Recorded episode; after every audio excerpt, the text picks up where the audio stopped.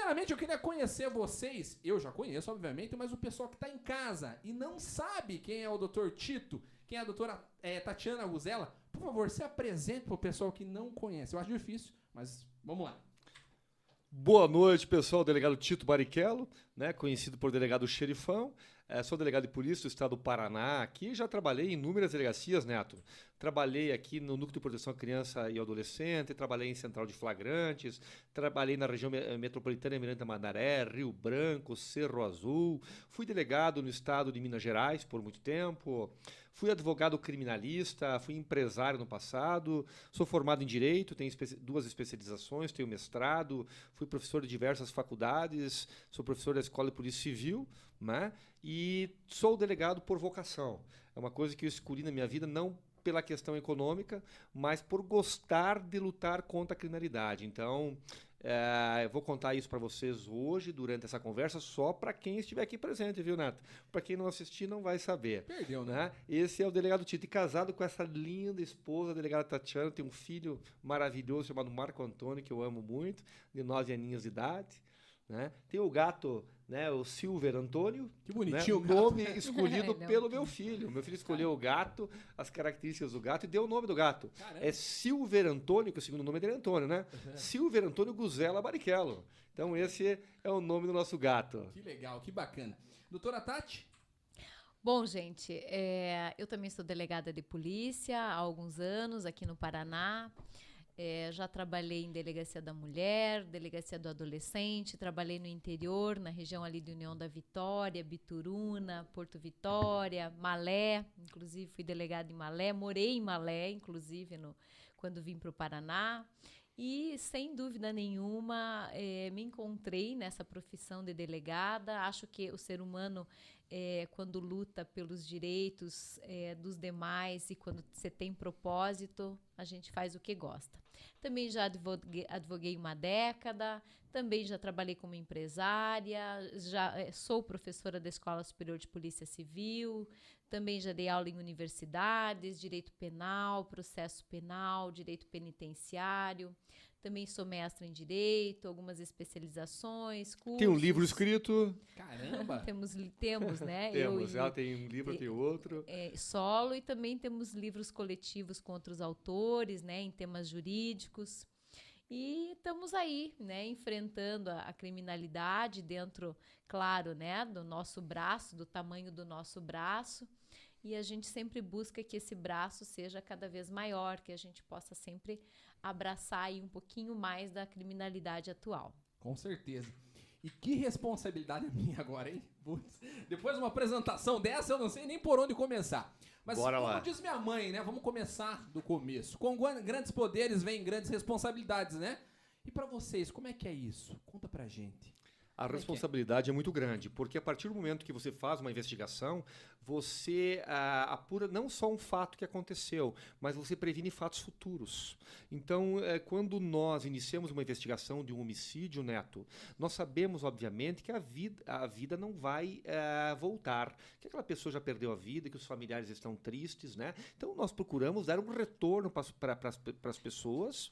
Ah, Uh, mostrando né, que existe uma consequência penal, que não existe impunidade. Mas, por outro lado, Neto, nós evitamos crimes futuros, porque a nossa clientela é contumaz, ela reitera condutas criminosas em geral, porque 90% dos meus homicídios são praticados por organizações criminosas. Então, aquele que mata hoje, ele volta a matar amanhã.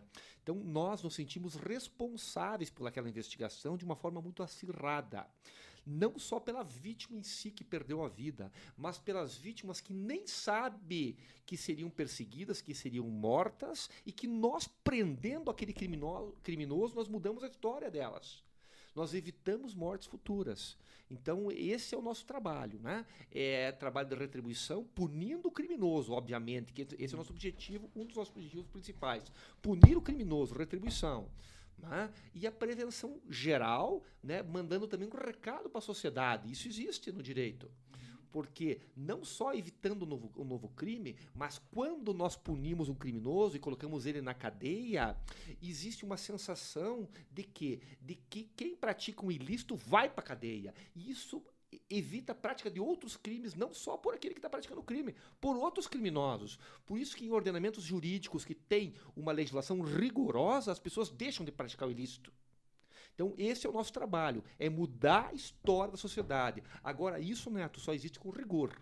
Né? O delegado tem que atuar com rigor, tem que trabalhar muito, tem que conseguir resultado e tem que prender. Caso contrário, né, existe a impunidade e a, e a prática dos ilícitos acabam ocorrendo de forma reiterada. Com certeza. Mas, do, doutor, deixa eu fazer uma pergunta para a doutora Tatiana Guzela. Fiquei emocionado, até caiu a arma aqui, ó. Não, meu Deus do céu. Né? Deus do livre. Inclusive tem um arsenal aqui. Tem uma para tudo que é gosto. Armas aqui, todas descarregadas, obviamente, sem carregador, né? Seguindo as normas de segurança. Mas tem para tudo que é gosto. Daqui a pouco vocês vão mostrar essas arminhas Vamos, aí. Vamos, com tem certeza. arma pequena, arma grande, arma gigante. Tem de tudo um pouco aqui. Doutora, deixa eu te fazer uma pergunta que me perguntaram muito, inclusive. O bordão do xerifão do delegado Tito Barrichello é bandido bom é bandido na cadeia. Mas Curitiba, ela tem uma certa forma, o Paraná em si, tinha um cara chamado Carlos Alborguete, que ele falava muito o seguinte: bandido bom é o bandido morto. O que, que, a doutora acha desse tipo de bordão? Bom, é, primeiramente, é, nós vivemos hoje num, num, Estado constitucional de direitos, né? Um Estado democrático de direitos que não prevê no Brasil a pena de morte. Então, como no Brasil não se prevê a pena de morte, salvo né, em situações excepcionais, em estado de guerra, com alguns requisitos bem específicos, em, em, regra, né, as investigações que eu e o delegado Tito, delegado xerifão, é, atuamos, né, não tem como previsão a pena de morte, e sim a pena de prisão. Por isso que nós costumamos dizer que é, lugar de bandido é na cadeia, porque a prisão é a, o máximo da pena que nós temos no Brasil. Então, quando nós falamos bandido bom é bandido morto, você até pode pensar isso, mas nós, como delegados, não podemos propagar é, é, essa questão. Por quê? Porque no Brasil, a pena mais severa que nós temos é a prisão e não a pena de morte. Mas, doutor, essa vai para o doutor aí. Bora. Me tira uma dúvida. A, a lei brasileira não é muito branda? Por exemplo, o cara vai preso hoje e amanhã ele está solto. Como é que é isso para vocês? Isso é muito triste, sendo bem sincero contigo, porque a nossa legislação é mais do que branda, é uma legislação inoperante. O nosso conjunto de regras hoje no Brasil foi feito pra, para a liberdade e não para punir criminosos. E isso acaba fomentando né, a prática de novos ilícitos. Vou te dar um exemplo muito simples. Uh, em relação à investigação, não existe no Brasil crime de perjúrio que é faltar com a verdade para com a autoridade policial ou com o juiz ou com o promotor. As pessoas podem mentir à vontade hoje no Brasil, de, de forma diversa do que ocorre nos Estados Unidos da América. Então, lá, se, se alguém é investigado por um crime, se você vai para os Estados Unidos, Neto, né, e pratica um ilícito, lá você não pode chegar para o juiz, chegar para o xerife, né? Claro, nós temos a figura do xerife, e faltar com a verdade. Você pode ficar em silêncio, ninguém está colocando em dúvida o direito constitucional ao silêncio, o direito de não fazer prova contra si. Tem até um princípio é, é, latino, significa nemo tenetur sere tegere. Ninguém é obrigado a fazer prova contra si. É um momento cultural. Momento cultural, com certeza. Brincadeira, pessoal. Como é que é então, a palavra, doutor? Desculpa. É nemo tenetur seretegere. Nemo... É um princípio, é um princípio, é um, é um brocardo latino. Ah, então ninguém coloca em dúvida o direito ao silêncio, o direito constitucional ao silêncio. Mas existe uma interpretação. É uma interpretação. Isso não está na lei. Uma interpretação do artigo 5 da Constituição Federal que estabelece que, com base no direito ao silêncio, existe o direito de faltar com a, com a verdade. Né? Até os tribunais é, mudam os termos e dizem o seguinte: eles não falam em mentir. Eles falam o seguinte: que o criminoso criminoso, né, o investigado, melhor dizendo, né, que é o termo mais técnico, ou o réu, no caso do processo, ele tem direito de produzir o inverídico. Olha que nome bonito para descrever a mentira, né? Produzir Já imaginou numa discussão você com a tua esposa, né, que está aqui do lado, ela diz você não está falando verdade. Você vai dizer você está produzindo um inverídico. Você não está mentindo. Você não está, está mentindo, você está produzindo está inverídico. Produzindo então eu acho, Boa, eu acho né, que uh, chega de hipocrisia.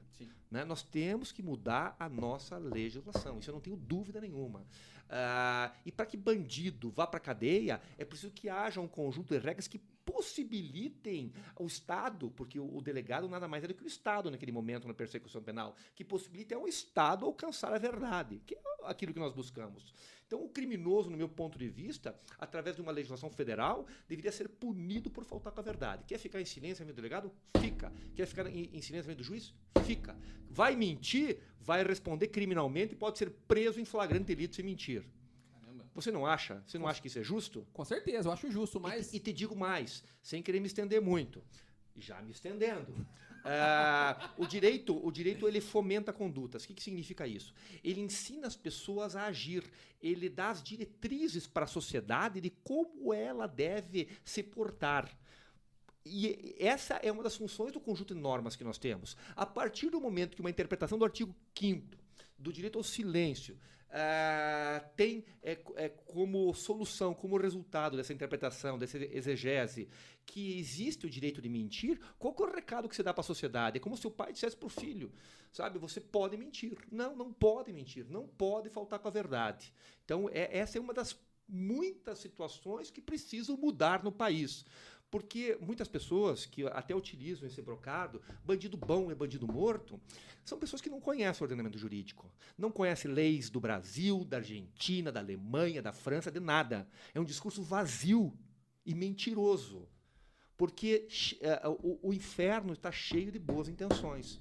Então são pessoas despreparadas, porque não existe essa possibilidade do Estado, através de um, de um delegado de polícia né? Ah, ou da própria polícia militar sair na rua matando. Isso não existe em lugar nenhum do mundo. E nunca vai existir. Talvez tenha existido no passado, na Idade Média. Mas hoje não é possível isso, não é real, não é verdadeiro. O que, que é verdadeiro? Ter um conjunto de normas rigorosas que puna de acordo com a legislação. Que haja uma investigação eficaz, que se possibilite manter o criminoso da cadeia. Né? Agora, dizer, ah, o, o, lugar de bandido é bandido morto, é bonito para discurso, para bater papo, para café, mas já demonstra a falta de conhecimento né, daquele que discursa forma. Então, nós precisamos, é uma legislação rigorosa no Brasil. Se eu discursasse de forma diferente, eu estaria faltando com a verdade com você, estaria te enganando. E a última coisa que nós precisamos hoje no Brasil né, é o discurso da inverdade. Com certeza. Vamos lá, doutora. O apelido xerifão foi dado pela doutora? Como é que foi isso? Conta um pouquinho na pra verdade, gente. esse apelido começou a, a, eu em locais de morte, né? Ou quando Tito ia em locais de morte, de homicídio, é, eu, eu, disse: Nossa, amor, você parece é, aqueles xerifes americanos indo no local de morte. E daí, é do chapéu e tudo? É, eu falei: Delegado xerife. E, e xerife, comecei a chamar ele de xerife. E daí as pessoas acabaram gostando, né?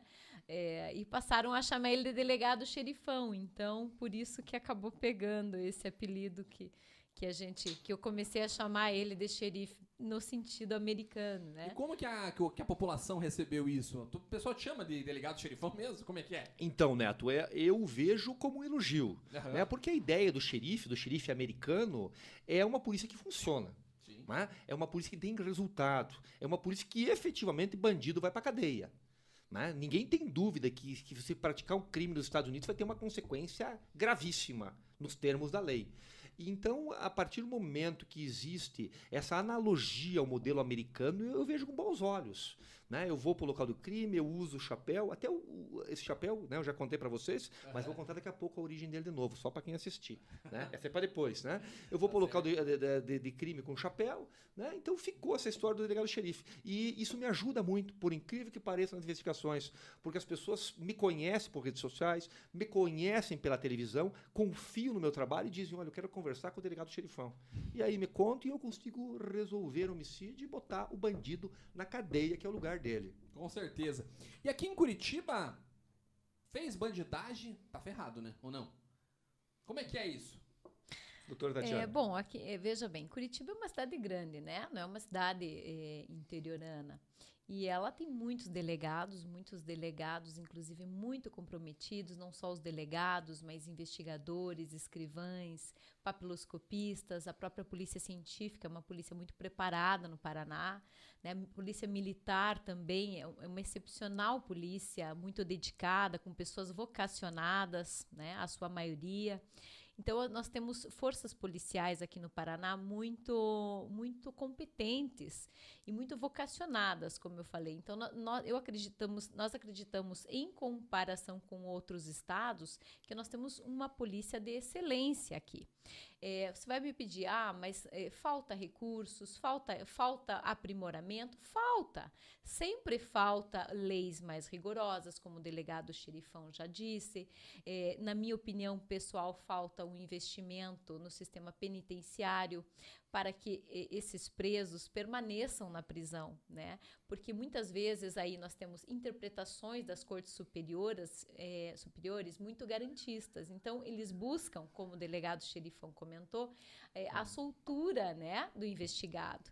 E imagine agora com as novas interpretações, né, do STF, é, um investigado é, que, que foi é, condenado em primeiro grau condenado por um, por um, um, grupo de juízes de segundo grau, né, nos tribunais, grupos de desembargadores no tribunais, nos, nos, nossos tribunais, eles continuam soltos, né, enquanto não transitar em julgado aquela ação. Então, aquela ação pode transitar em julgado em 10 anos, em 12 anos, em 8, em 7, em 15, né?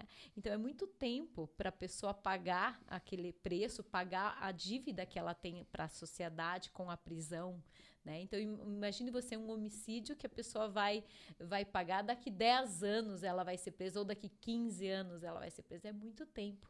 Então eu acho que falta estrutura. Tem, deve ser mexido não só na legislação, no sentido de, de, de, de redução é, não dos direitos necessariamente, e sim das medidas descarcerizadoras. Né?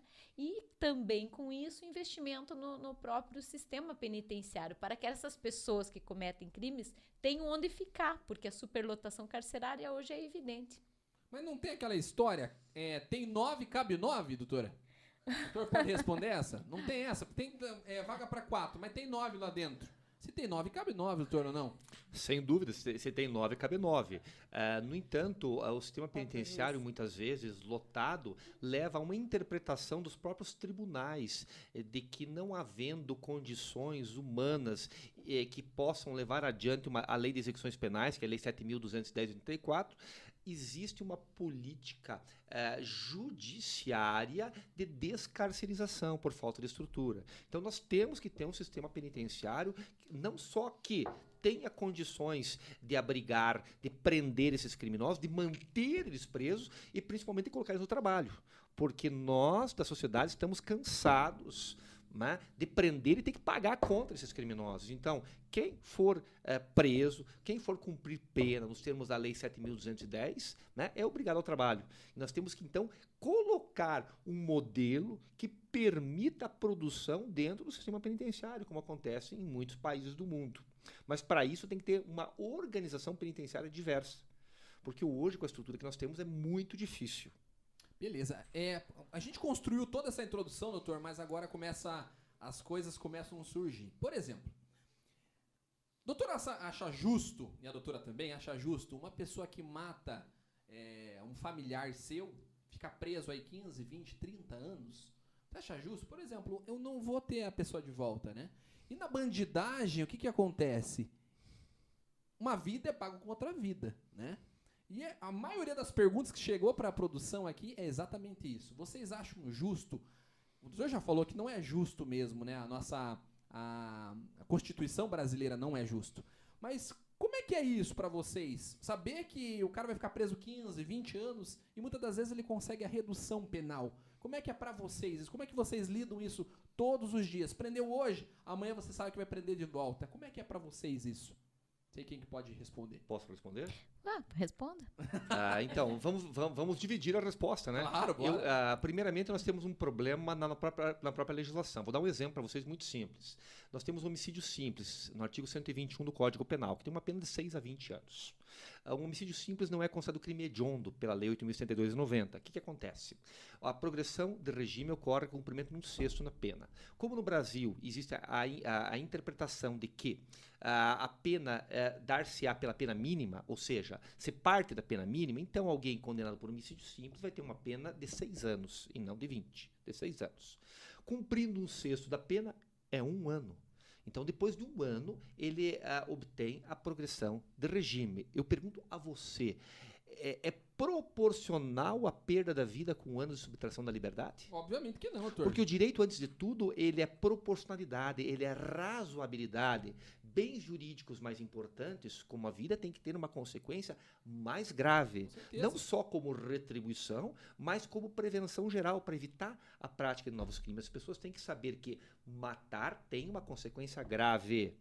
né? A partir do momento que você vê criminosos eh, que no termo jurídico se chama investigados na parte do inquérito policial, né? Que de acordo com os termos jurídicos se chama denunciado, depois da denúncia, ou réu, eh, depois do processo, não terem uma consequência, isso leva à impunidade, que é a mãe dos nossos problemas. Doutora Tatiana, sua opinião. É, veja bem, é, sobre esse aspecto, o Tito falou muito bem, né? Mas também tem, tem vários outros lados, né? Porque se- é um, como um prisma, um prisma tem muitos lados. Por exemplo, você também, é, é, você também desdenha a própria vítima, né? A- a- muitas vezes ela morre, outras vezes é, isso no homicídio, mas, por exemplo, casos de estupro, por exemplo, né? Puxa, você você está desdenhando aquela situação quando a vítima independente se, se, se ela morre, tem os familiares. sempre- toda vítima, não importa quem seja, tem alguém por ela. Né? certeza. Até Então, o próprio assim, bandido, né, doutora, É, tem. então, analisando a, a vitimologia, nós temos um, um, um desdém, um descaso né, perante toda a sociedade. Então, hoje nós, nós, nós acabamos. Você pediu qual era a sensação do delegado ter que prender uma vez, duas vezes, três vezes, às vezes o mesmo criminoso, né? Porque os agentes penais, eles costumam ser os mesmos. Tanto assim é que, é, ah, o que, que esse criminoso tem de histórico? Ah, tem isso, tem porte, tem, tem ameaça, tem uma ficha extensa, tem receptação, tem roubo, tem. E para uma pessoa ser presa hoje, ela, ela fica muito tempo na criminalidade, e daí um dia ela dá azar e é presa. É mais ou menos assim. Ou você acha que uma pessoa que furta casa, ela, ela é pega na primeira vez? Isso é quase impossível. Né? Ela tem uma vida criminosa. Para uma pessoa ser, o- o- ser homicida, por exemplo, a exceção de alguns casos que acontece só uma vez, ela tem um histórico criminal. E esse histórico criminal é frustrante, né? Para os policiais, para todos os policiais. E também para a sociedade que é vítima disso.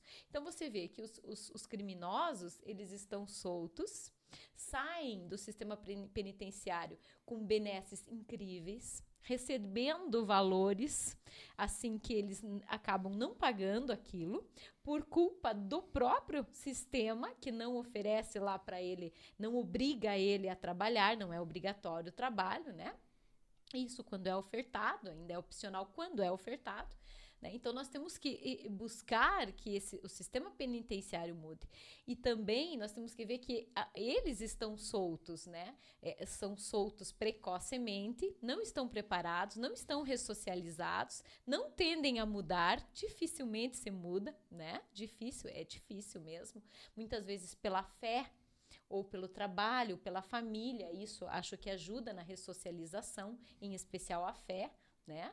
Ao Senhor, enfim, né? Aí as doutrinas religiosas, mas na regra não é essa. Então, a- as pessoas de bem, a, a sociedade, ela está presa. Cada vez você vê mais grades, mais alarmes, forças de segurança contratadas, empresas de segurança, as pessoas buscando armamento para andar armadas de medo, né? Buscando se proteger minimamente em casa com, com, com a posse de armas, né? E as pessoas de bem têm esse direito hoje, né, de ter essas armas registradas com a documentação correta, né? Então, eh, nós estamos vivendo uma inversão de valores, né? A- na sociedade estão os criminosos e na, na- preso em suas casas estão as pessoas de bem. Então, eu sei que pessoas de bem também é um termo bastante vago, né? Mas no geral a sociedade todos nós estamos aqui, né? E nós também somos integrantes dessa sociedade, nos consideramos pessoas de bem e também estamos enclausurados em nossas casas. Aproveitando isso, o Jonathan Lins me mandou uma pergunta aqui, e é uma pergunta bem interessante. Se a gente for pensar na, na, na palavra em si, ela é bem interessante. Por exemplo, o bandido, o preso, né, ele vai sofrer ali os princípios, acho que é doutrinários, não sei se é essa palavra, né, da Constituição. Vocês falaram de religião, a gente até percebe ali na, Uhum. na- no Instagram de vocês, vocês sempre postam algo sobre religião. Ele perguntou o seguinte: não é desproporcional a pessoa é, não servir a igreja e ir para o inferno? Não é desproporcional? A pena dele não é desproporcional?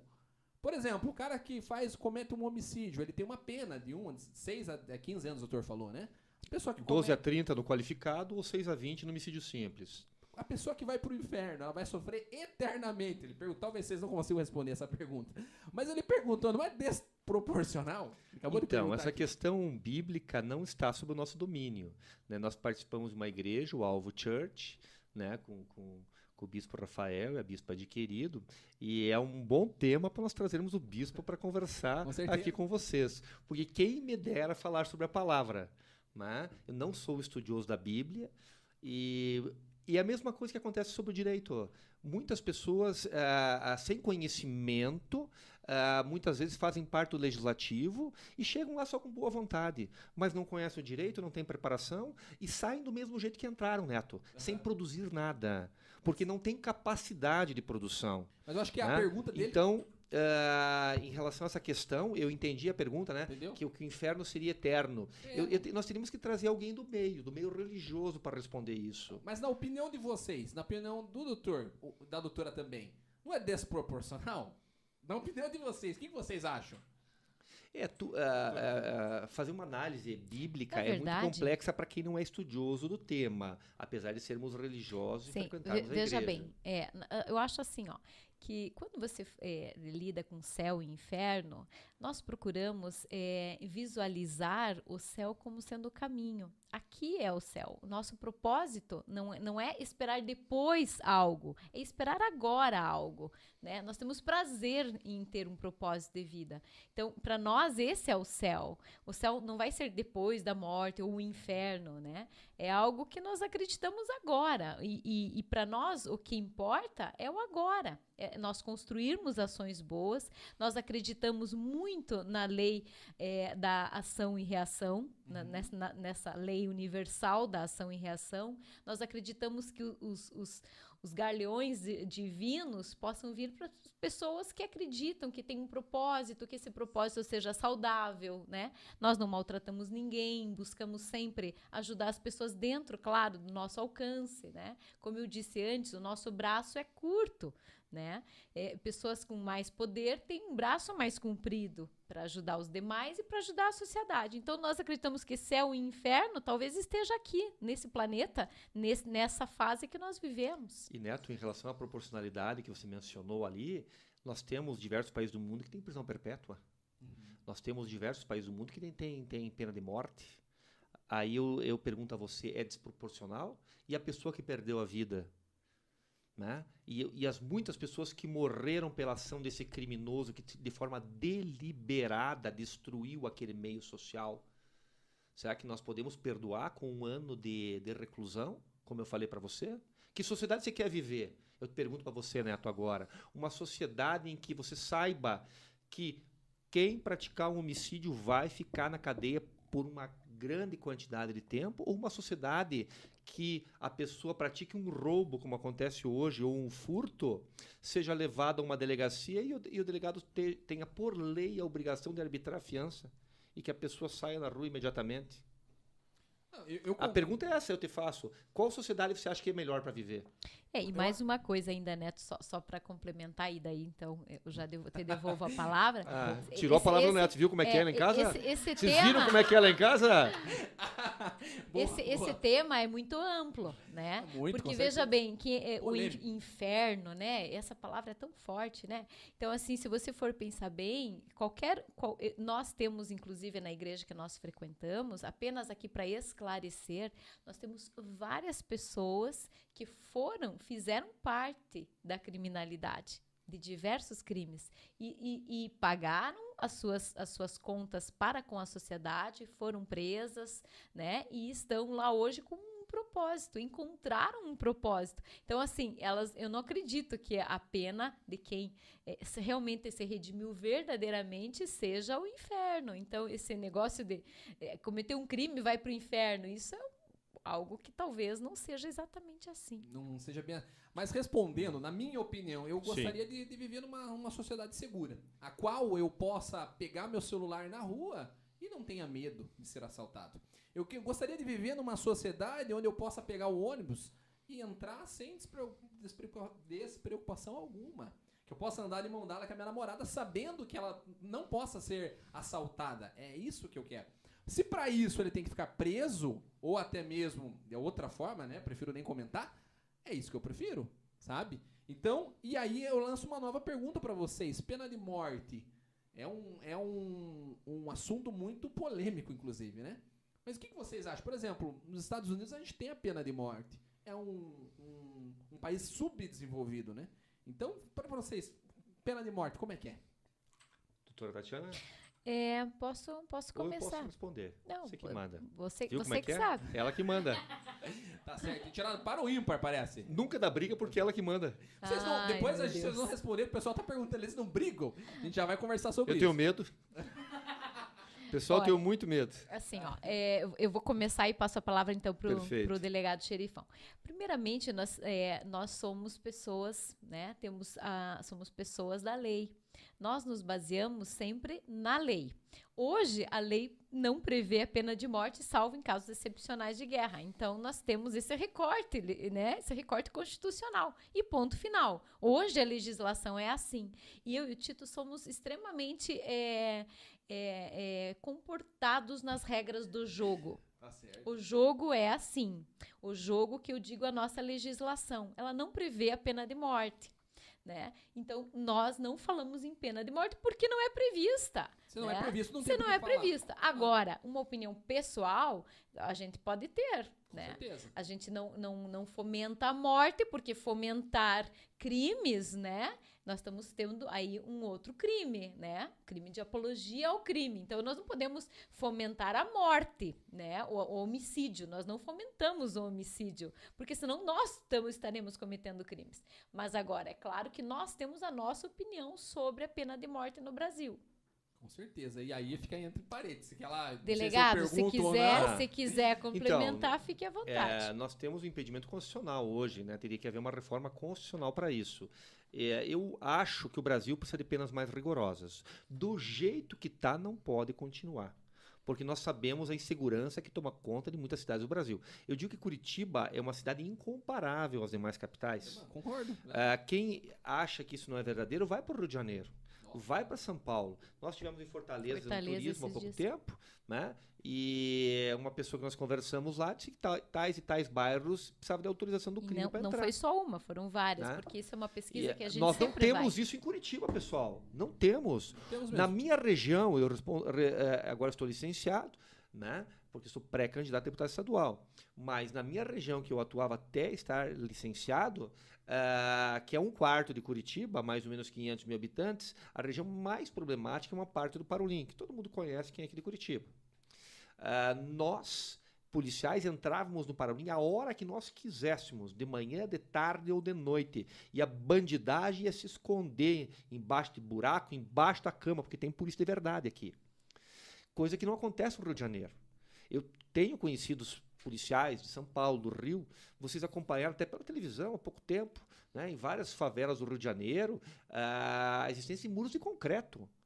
Neto, muros de concreto colocados em via pública para impedir a passagem de policiais e com lugar né, para atirar. Vocês viram no Jacarezinho, até pouco tempo teve, teve uma ação da polícia com né, quase duas dezenas de mortos, de criminosos mortos, e os policiais encontraram isso. Então nós não temos esses antros da criminalidade, esses locais em que eles ficam emboscados atacando a polícia. Por isso Curitiba é um bom lugar para se viver. Nós temos Lógico que temos furtos, lógico, que temos roubo, lógico que nós temos homicídios, mas a nossa realidade ainda é a melhor, eu posso dizer para vocês, de todos os estados da federação. Certeza. Curitiba, na verdade, é uma capital modelo, realmente.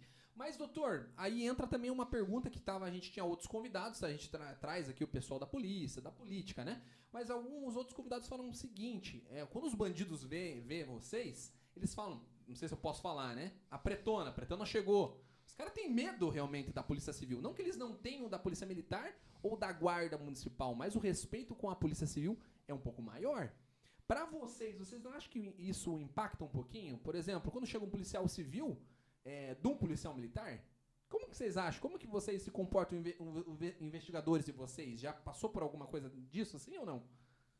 Então, eu vejo o respeito mútuo, tanto a Polícia Civil quanto a Polícia Militar. A Polícia Militar realiza um trabalho excepcional aqui em Curitiba. Nós temos o BP Choque, através da Rone, da Rotan, eh, do BOP, que eh, são grupos especializados, excepcionalmente treinados, um exemplo para o Brasil inteiro. Da mesma forma que nós temos na Polícia Civil. Nós temos o Tigre, nós temos o COP, Grupo Fera. o Grupo Fera da DHPP, sim. que é, tem eh, são investigadores altamente É treinados. elite, né? São investigadores de elite. Investigadores É, de eu elite. acho assim que, que a- a ver- Grupos de a- assalto, até é o termo técnico que se usa em relação a eles. que não Aham. tem nada a ver com assalto Que não em tem- si, Sim, mas é né? um termo Mas é técnico. especializado, né? Sim, É. Mas a, a- a pergunta, talvez eu não consegui construir ela da maneira que foi me passada. A perfeito. pergunta. em- a- como que eu posso trazer isso pra vocês? É, a galera respeita mais a Polícia Civil ou não? Eu É, acho, que, seja isso. acho que respeita tanto quanto. Eu não consigo Igual. visualizar um respeito maior à Polícia Civil que à Polícia Militar.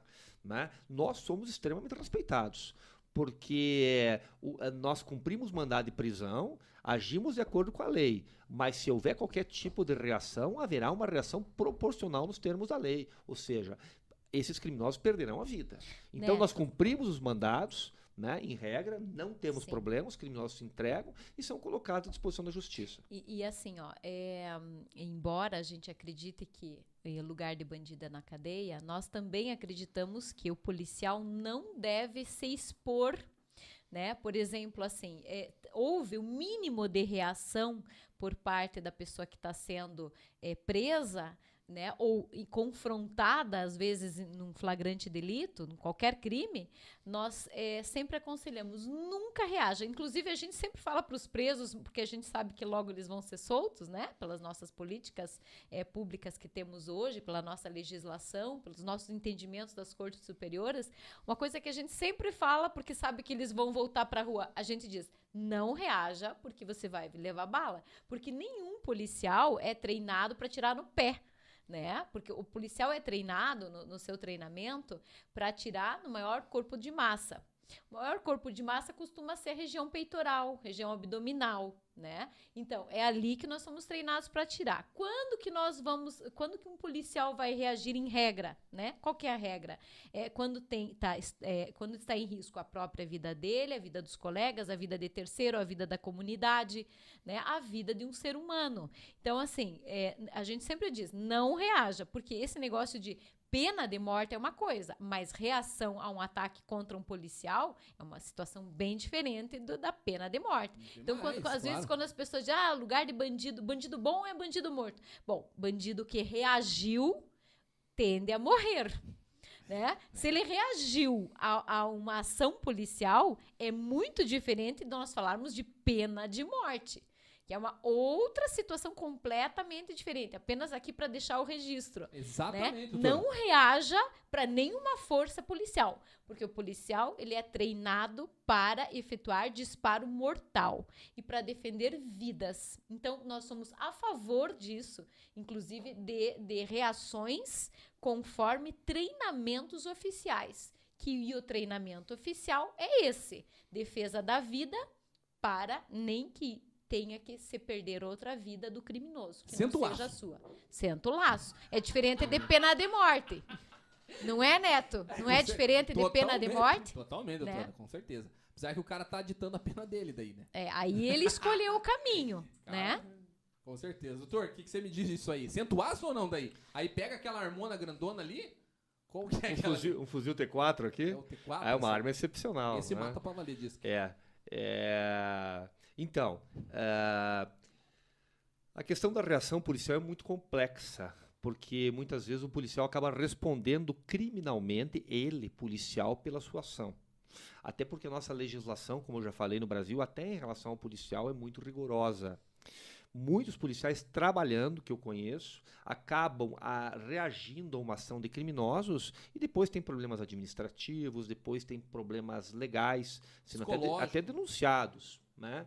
Então, essa também é uma pauta importante em termos de legislação federal. Né? Um, uma, uma excludente de antijuridicidade que abranja a ação do policial naquele contexto. Porque hoje a, a excludente antijuridicidade que existe, que exclui o crime, eu sei que eu vou falar tecnicamente, mas a, a legítima defesa, que é a única ação em que o, que o policial pode agir para não cometer o crime, é repelir injusta agressão atual ou iminente, usando moderadamente os meios necessários. Então, existe até um projeto de lei nesse sentido, de uma excludente um pouco mais ampla, que abranja a situação do policial que esteja no exercício da atividade. Eu não estou falando aqui de policial que armado foi em um bar e matou, por exemplo, como tivemos aqui em Curitiba. Né? Eu estive no local do crime lá. Ah, o doutor fez é, isso aí mesmo, uhum. é, é, que matou pessoas inocentes. Esse policial tem que ser preso, esse policial tem que ser na cadeia.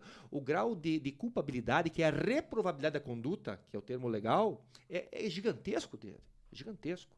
Ele é pior, do meu ponto de vista, que um criminoso, porque ele é um policial pago pelo Estado para proteger vidas e vai lá e mata pessoas inocentes.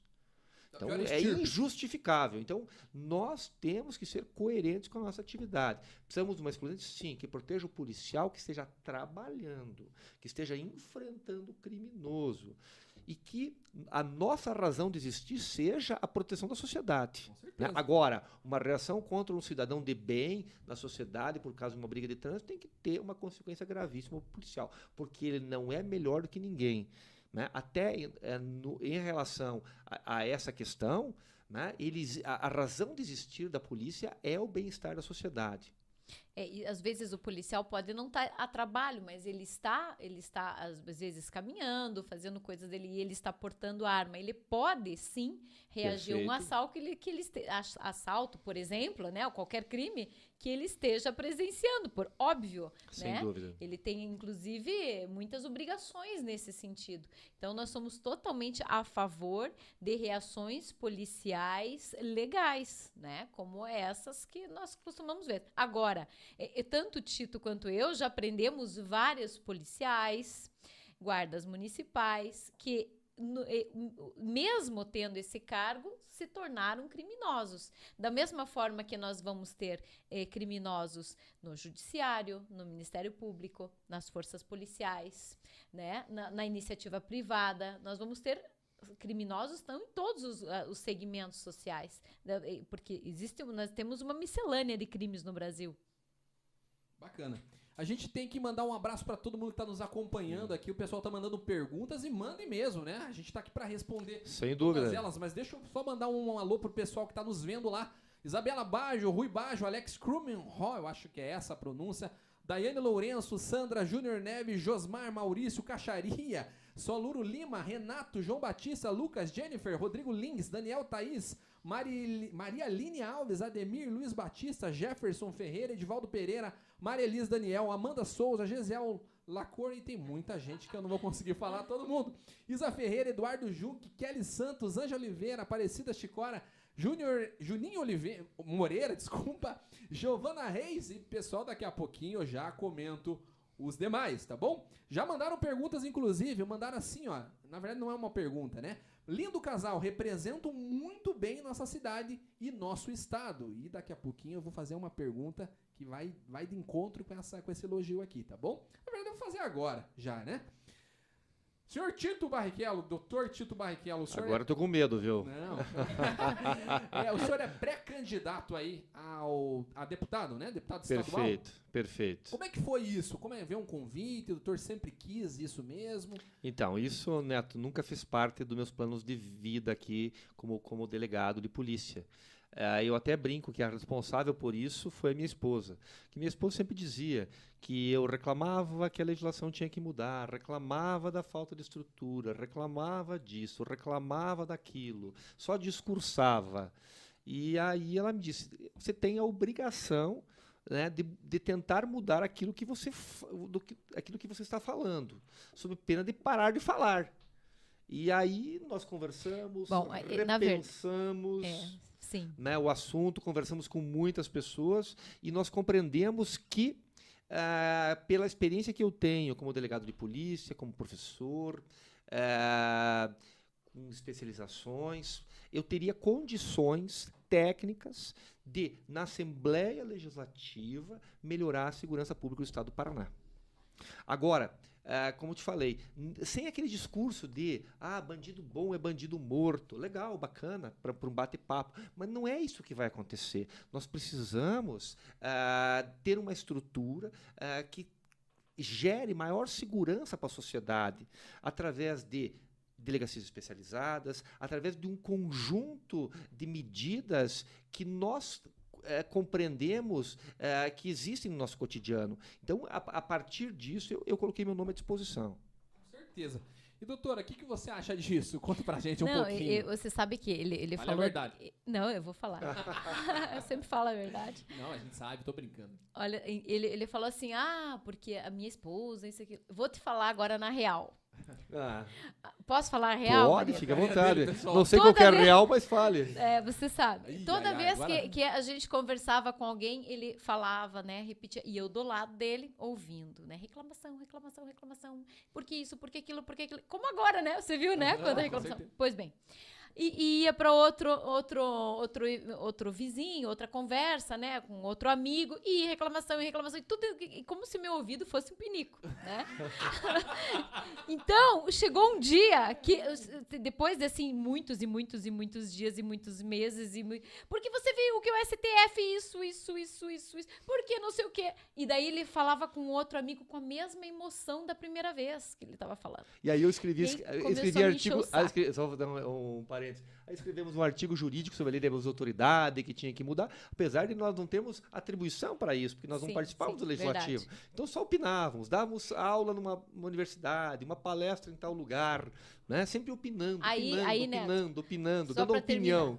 Aí, aí eu, eu falei assim: olha, chega, me- já tá me dando dor de cabeça dessa tua reclamação. Não aguento mais ouvir tuas reclamações. Você pensa no que vem, porque se você pode fazer a Por diferença. que não fazer? Né? Por que não fazer? Por que só fica reclamando? Porque nós brasileiros, no geral, eu acho assim que nós somos muito acomodados. Nós participamos pouco da política, né? Ah, porque eu não gosto de política. Na verdade, o que você não gosta é a politicagem, porque a política está em tudo. Eu mesmo já, já falei isso e já aprendi que foi uma bobagem eu falar isso um dia, né?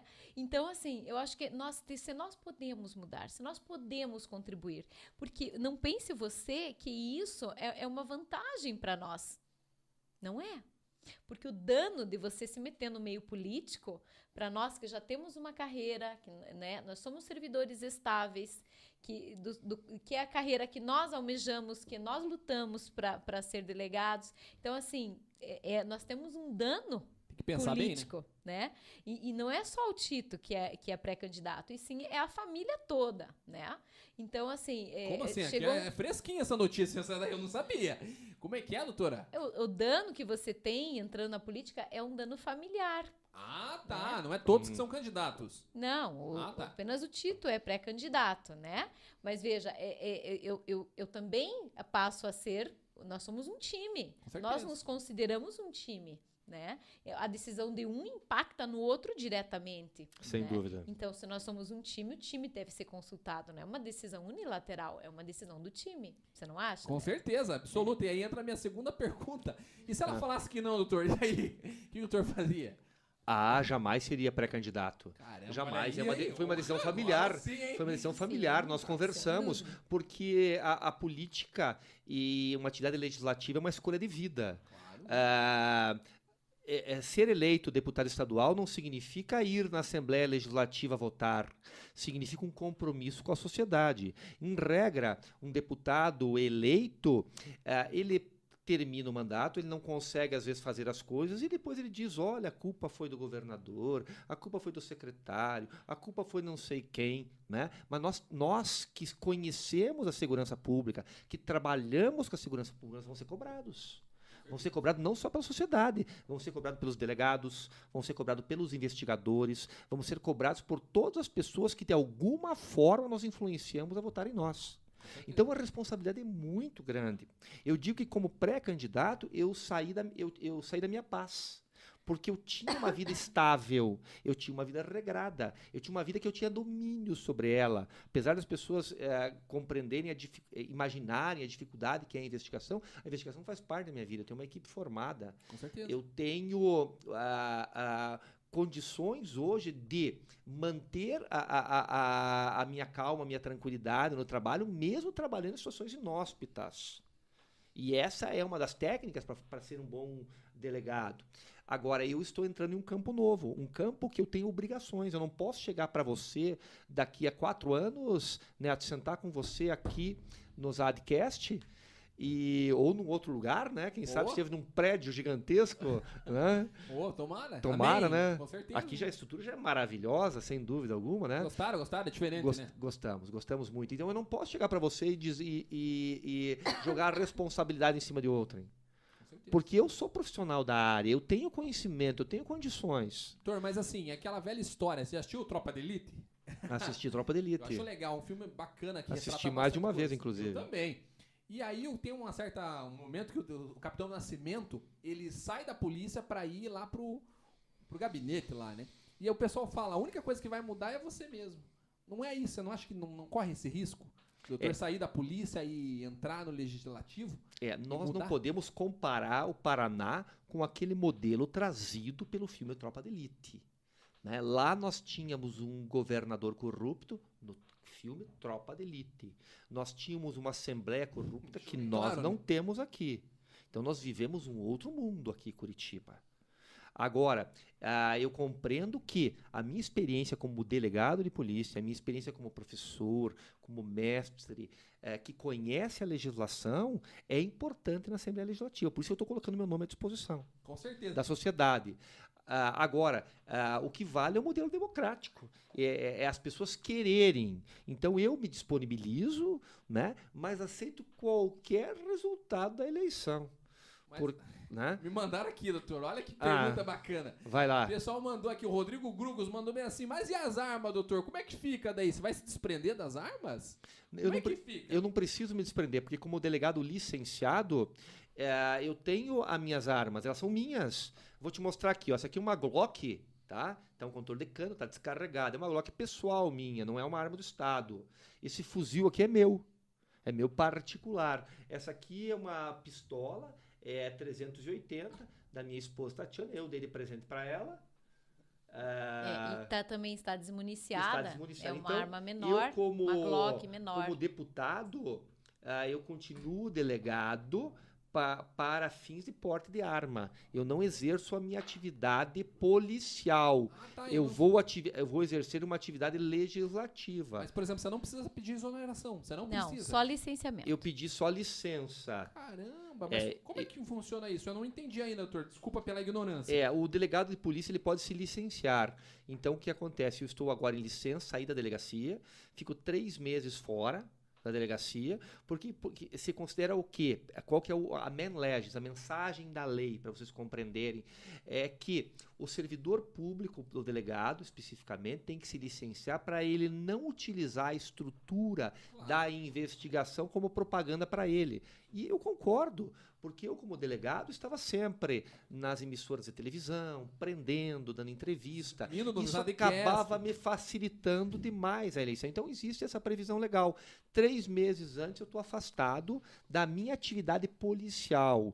Por isso, eu não estou investigando mais nesse momento. Estou afastado. Se eleito, eu fico licenciado. Né? Mas vou dizer uma coisa: isso retira a minha tranquilidade, porque a minha tranquilidade existia como delegado de polícia, que é o meu métier, é aquilo que eu gosto de fazer. Então, é, a- hoje o legislativo é um ônus a mais para mim. Nossa. É um desafio. É um desafio novo, é um desafio que eu estou enfrentando junto com a minha família. Mas tem um lado bom. O lado bom é conversar com pessoas na rua, né? apesar de ser uma pré-campanha, que eu não estou pedindo voto, estou conversando com pessoas, estou escutando as pessoas, estou visitando as pessoas. Então eu vou em podcasts, eh, eu, ve- eu sinto mais o anseio da comunidade agora como pré-candidato. Doutor, me tira uma dúvida. A gente vai pra doutora também. Mas doutor ganhando vai vir aqui de novo, né?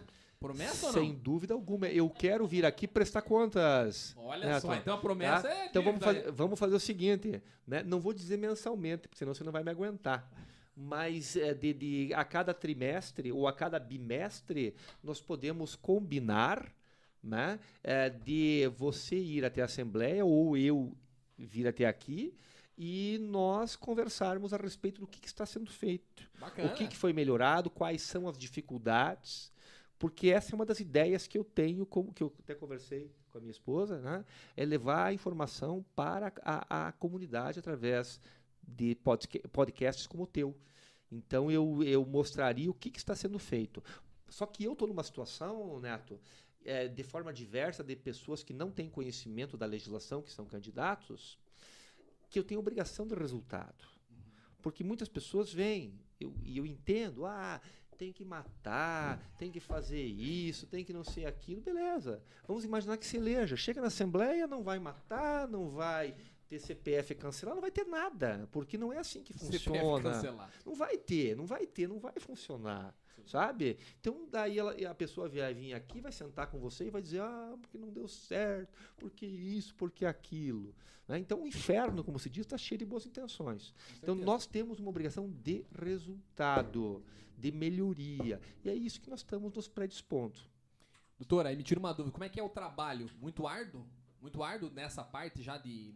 Na pré-campanha, vamos dizer assim? Como é que é? É, na verdade, eu continuo trabalhando, né, na, na, na DHPP, na divisão de homicídios, bastante A trabalho. doutora tem que né? continuar lá, não tem como sair. né? Não, não, eu continuo e também é, até poderia pegar uma licença, né, que eu tenho direitos, mas eh, não, não abandonaria também a DHPP, né, porque nós temos também um propósito ali, né, a propósito de investigação criminal, de investigação e colocar esses bandidos também, né, esses homicidas na cadeia.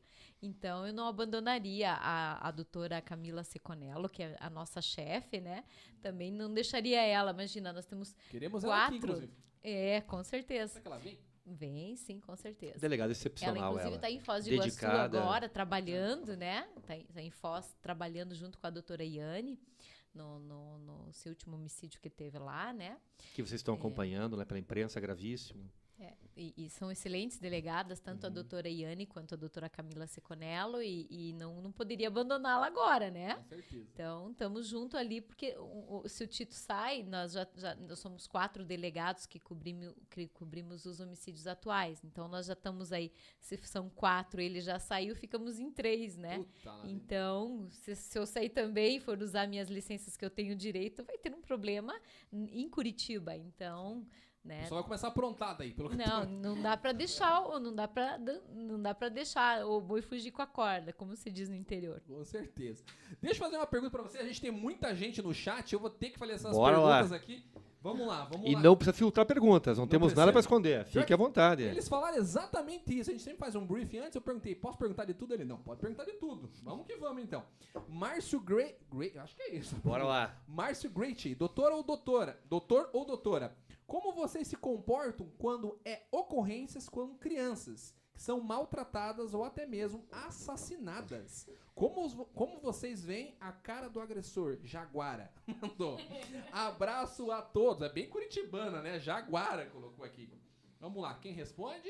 Eu começo essa? Pode ser. Bom, é, O bom é que eles são calmos, né, amor? Eu fico, nossa, Ah. acho muito engraçado eles. É que, Eles- é que eh, nós temos opini- opiniões similares, Mas embora. concordam pelo que eu vejo, assim. No, é, no geral, a gente, às vezes, a gente, a gente não concorda em tudo, mas um respeita o outro. Nós né? conversamos, trocamos ideias, É, eu, já- eu debatemos, faria- às vezes ela eu- continua com a mesma opinião dela, às vezes eu continuo a- eu com a minha, com a minha Eu gosto de opinião. ouvir opinião diferente. Sim, porque faz às parte. vezes é, é um, novo jeito de você eu não ver. gosto muito. Eu sou meio... É? Não, não. eu gosto a de gente defender gosta a de... minha. Eu fico ali defendendo, defendendo, e Ah, até o não. momento que eu abro a mão daí. Eu abro mão por quê? Não, a gente, no geral, gosta de ouvir opiniões contrárias para analisar. Às vezes tem um argumento que a gente não conhece. Não ouviu, né? né? Não Concordo. ouviu. Mas, enfim, toda vez que você lida com vulneráveis, é algo bastante complexo, porque é, você, a gente tem aquela sensação, em especial quando é criança, né? Crianças são indefesas, em regra, né? É, você tem. Sabe aquela palavra no código, lá no dicionário, que, que se chama covardia? É esse é o termo. Quando você lida com crianças vítimas de estupro, vítimas de homicídio, vítimas aí de uma surra que, nossa, é totalmente desproporcional, né? Ou seja, crimes mais graves, nós temos aí essa, o, o- o significado dessa palavra covardia. Então, também nos choca.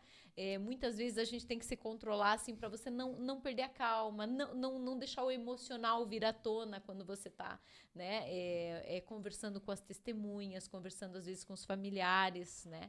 Sem dúvida nenhuma, dá uma pegada diferente, todos os vulneráveis em especial as crianças, não é isso, marido? É isso mesmo. Depois do intervalo, o Neto me fez a, é, me avisou que vai entrar no intervalo agora, daqui a pouco. Eu vou contar para vocês uma história gravíssima que eu passei no núcleo de proteção à criança e adolescente, num caso de covardia extrema. Com certeza. Não, não percam, pessoal. Com certeza. Vamos por Depois intervalo. do intervalo. Com certeza.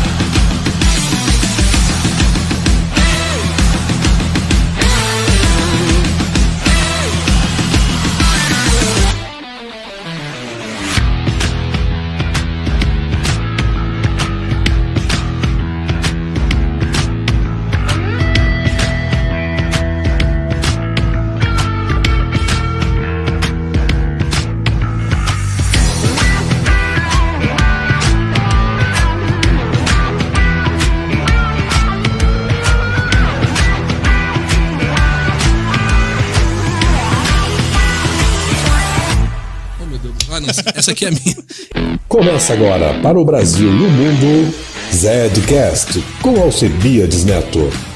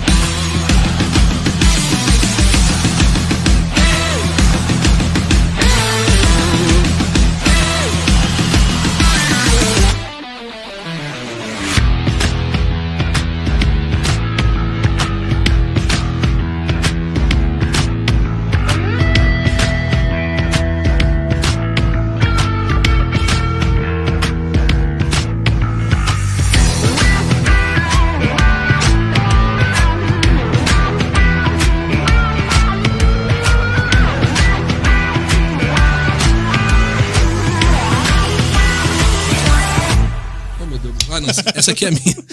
Começa agora para o Brasil e o mundo, Zedcast, com Alcebiades Neto.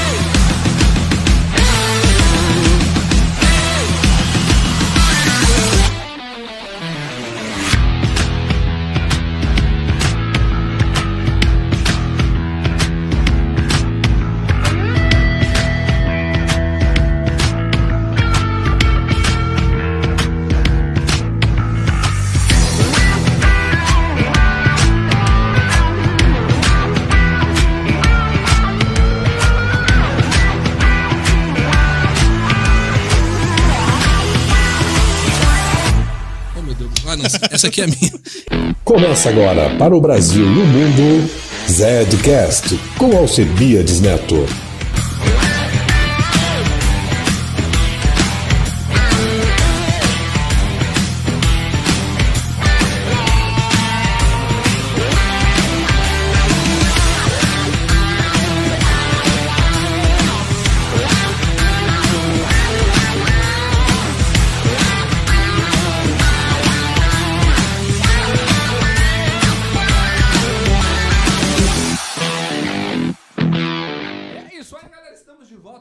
Voz de, de narrador, o que, que vocês acharam? Eu bati já o fone no microfone e vamos que vamos. Pessoal, é um prazer estar com vocês aqui. Eu tô. Olha, é um prazer imenso ter esses dois aqui. Eu acho que muito jornalista não teve essa oportunidade que eu tô tendo, hein? Graças a Deus. Tem que agradecer a Deus mesmo por, por essa oportunidade.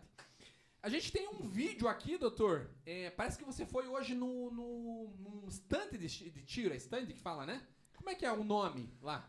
Isso mesmo. Então, eu, na realidade, eu sou sócio do stand de tiro ali em Almirante Tamandaré, que é o Savana, Savana. né, do meu amigo Felipe, que está aqui. E quem mais é, quem são sócios lá, Felipe? Eu, o Marcos, O Marcos e o... Álvaro e o Buga. Isso. É um trava-língua aí. Inclusive, ele convidou, o Felipe convidou a gente, doutor, pra ir lá atirar. Eu e a Isabela. E vai ser um prazer. Atirar de imenso. 12, de fuzil, de pistola. O doutor vai né? nos ajudar lá. Então, eu fui hoje num outro clube de tiro, né, que é o Targo, aqui em Parceiro Curitiba, nosso, né? parceiro do Savana. Ah, não é concorrência, não, doutor. que eh, tinha uma coisa muito interessante lá.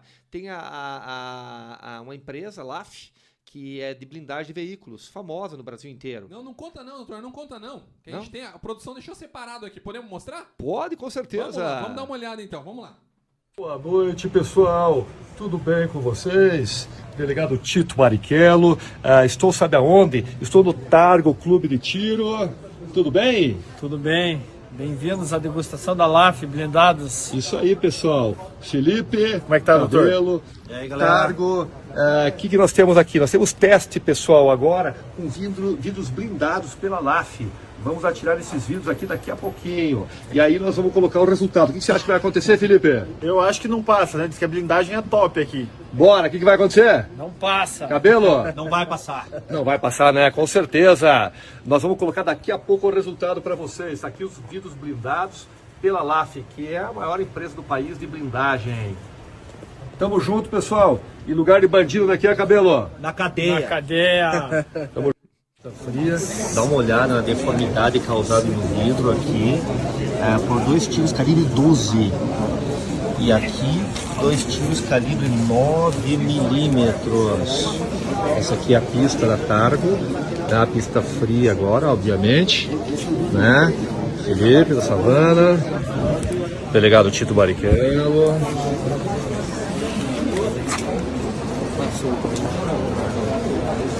Calibre 12.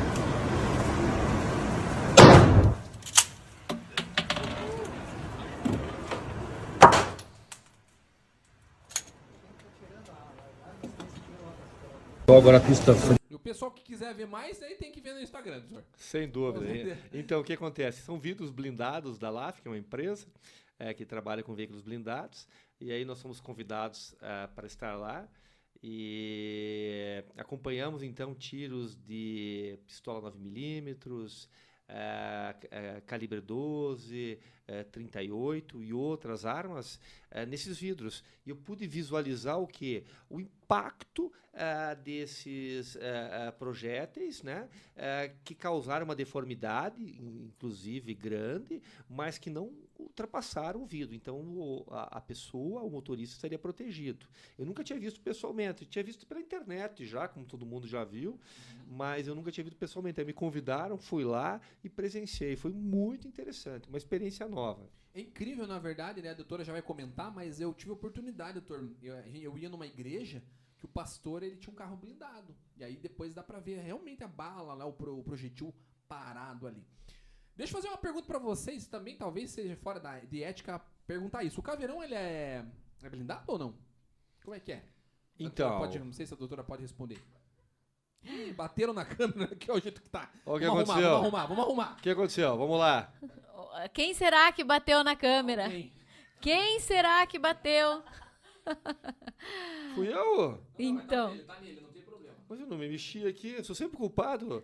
Só porque não tem ninguém perto e só tô eu aqui. só, vai. só porque tem os, os É, pernas compridas. realmente, eu tenho o pé comprido, devo ter mexido. Então, a- a- o caveirão, ele, ele tem uma proteção, tá? Mas é, não tem uma blindagem extrema, apenas tem uma proteção. É, O caveirão, na realidade, é um, é um veículo, não é uma viatura. É um veículo utiliza, que eu utilizo no trabalho, mas é um veículo particular, meu. É um veículo particular. Caramba, eu não sabia. Ele é sim, particular, não, sim. não é do Estado. Não é do Estado. Nossa, doutor, eu achava que era. É? Juro mesmo. Não, não. Inclusive, ele- eu queria dar uma volta, doutor. Você me convida um dia Você pra quer, dar uma... você quer andar no camburão na parte de trás, algemado, ou você quer ir na frente? Vamos acertar já isso aqui. Eu quero na frente. Não, não quero no camburão, não, pô. Não quero, não. Tô, Então, tô fora. Vamos combinar quando? A hora que você quiser. Então- Vamos fazer um vídeo, inclusive. Vamos fazer um vídeo? Bora, vamos lá. Fechou. Tudo pra Fechou. gente, Então, pessoal, tá combinado um vídeo com o neto, com a esposa, Bora, vamos né, lá. namorada. E, e esse caveirão tem uma história linda. Ele era do pai do Tito. O Tito comprou é, da mãe dele depois que o pai dele faleceu. Interessante que quando o pai dele comprou, isso lá na década de 90, quem foi atrás do carro, quem escolheu o carro para o pai, quem, quem fez o negócio do carro, quem a- a- a, né, escolheu as características do carro Até a foi placa. o Tito, até, Até a placa. 007. Então foi o Tava Tito pro você. pai, tava escolhendo pro pai e muitos anos depois ele acabou adquirindo aí, né, é, da mãe que foi a herdeira E desse ele está veículo. todo transformado. Tanto Não, eu vi quando nós agora. fomos para Minas Gerais, eu acabo, fui mudando aos poucos. Então ele, ele passou a ser preto fosco, levantei a suspensão, coloquei guincho, que eu utilizava para arrancar portões e mandados de busca e apreensão, quando era necessário, obviamente, nos limites da lei. E acabou se transformando É num um veículo Jeep, que né? é utilizado. É um Jeep. É um Jeep. É um Jeep. Qual que é o Tá ma- com- marca Jeep o Tá quê? convidado. É um é, é Jeep Cherokee. Cherokee, cara. Cherokee. Pô, legal. Bonito, é, é- né? É muito bonito eu ele. gosto dele. Nossa, eu, gosto adorei. dele. Fez uma, uma, uma... Reformulou todo ele Uma ali. personalização. Personalização. Customizou. Customizei, Customizou. customizei. Ficou top. Uh, ficou bem top. econômico, muito É que eu econômico. Muito econômico. Gasolina Muito barata, econômico. sabe? Quanto faz com litro? Quanto faz Ah, com... faz uns 5 por litro no E máximo. daí, se der na mão dela, faz uns quatro. Quanto que... Ou não, vale a verdade. É muito Isa? grande, eu não... não A Tati não eu- gosta não, muito de dirigir. Não, né? eu... eu eu, eu, sou, eu dirijo devagar, né? Sim, não, sim. dirijo aqui, devagar. Deus o livre. Essa aqui eu fa- eu faço nove na estrada, ela, na, na, na, na cidade ela faz oito, sete. Sério? o que ela faz. Não sei. Eu acho que... É, problema da embreagem, É, com sim, é. certeza. A culpa é da embreagem A sempre. culpa é da embreagem. É o nosso é um Jeep também. É um Jeep. É, Eles têm que patrocinar nós, doutor. O que, que você acha? O Jeep patrocina a gente, hein? É? Olha aí, ó. Vamos pedir o patrocínio, então. É verdade. É, Não temos patrocínio, não, Pra dar a pessoal. volta. Mas precisa- é, a gente precisa de patrocínio, pessoal. É. Estamos ao vivo aqui também no Instagram de vocês, é isso? Pessoal, Exato. com- não Sai Instagram. do, não sai do YouTube, tá? Quase Mas- 100 pessoas aqui. Olha, quase 100 pessoas. Manda sua pergunta pra gente também no Instagram deles aqui, que o Felipe vai fazer essa, essa frente. Já separa algumas aí, Felipe.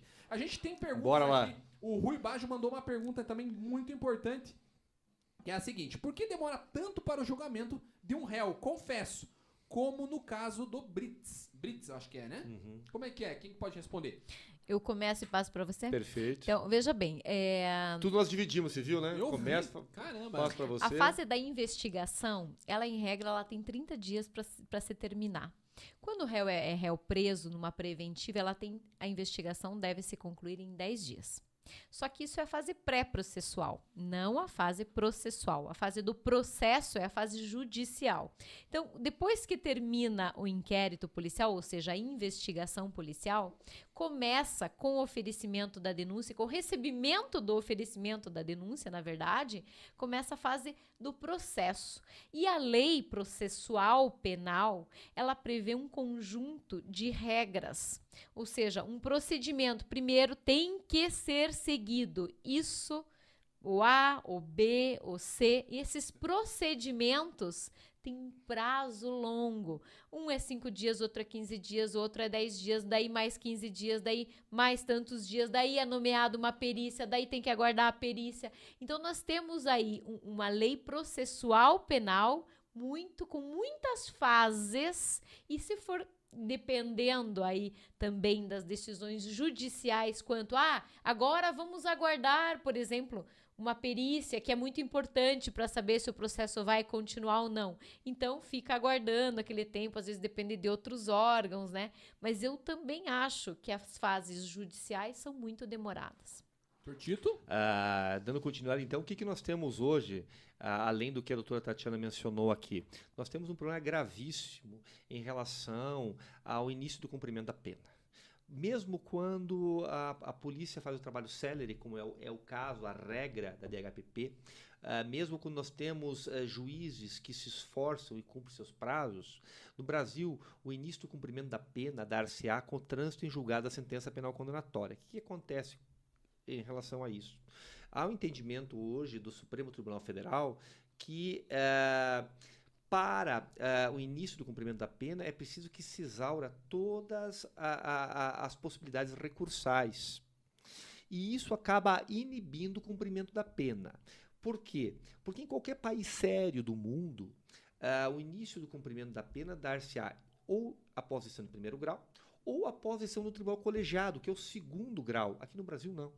Aqui no Brasil é preciso, por início do cumprimento da pena, pessoal, anotem isso que é uma coisa gravíssima. Para ir para cadeia, bandido que confessou crime grave, seja de estupro, seja o que for, né? Para ir para cadeia, Neto, tem que ser condenado em primeiro grau, tem que ser condenado em segundo grau, se recorrer ao tribunal, ao, ao STJ em recurso especial, Uh, tem que esperar a decisão do STJ e se recorrer em recurso extraordinário ao Supremo Tribunal Federal, vai ter que esperar a decisão do Supremo Tribunal Federal. Ou seja, nós temos na prática quatro instâncias.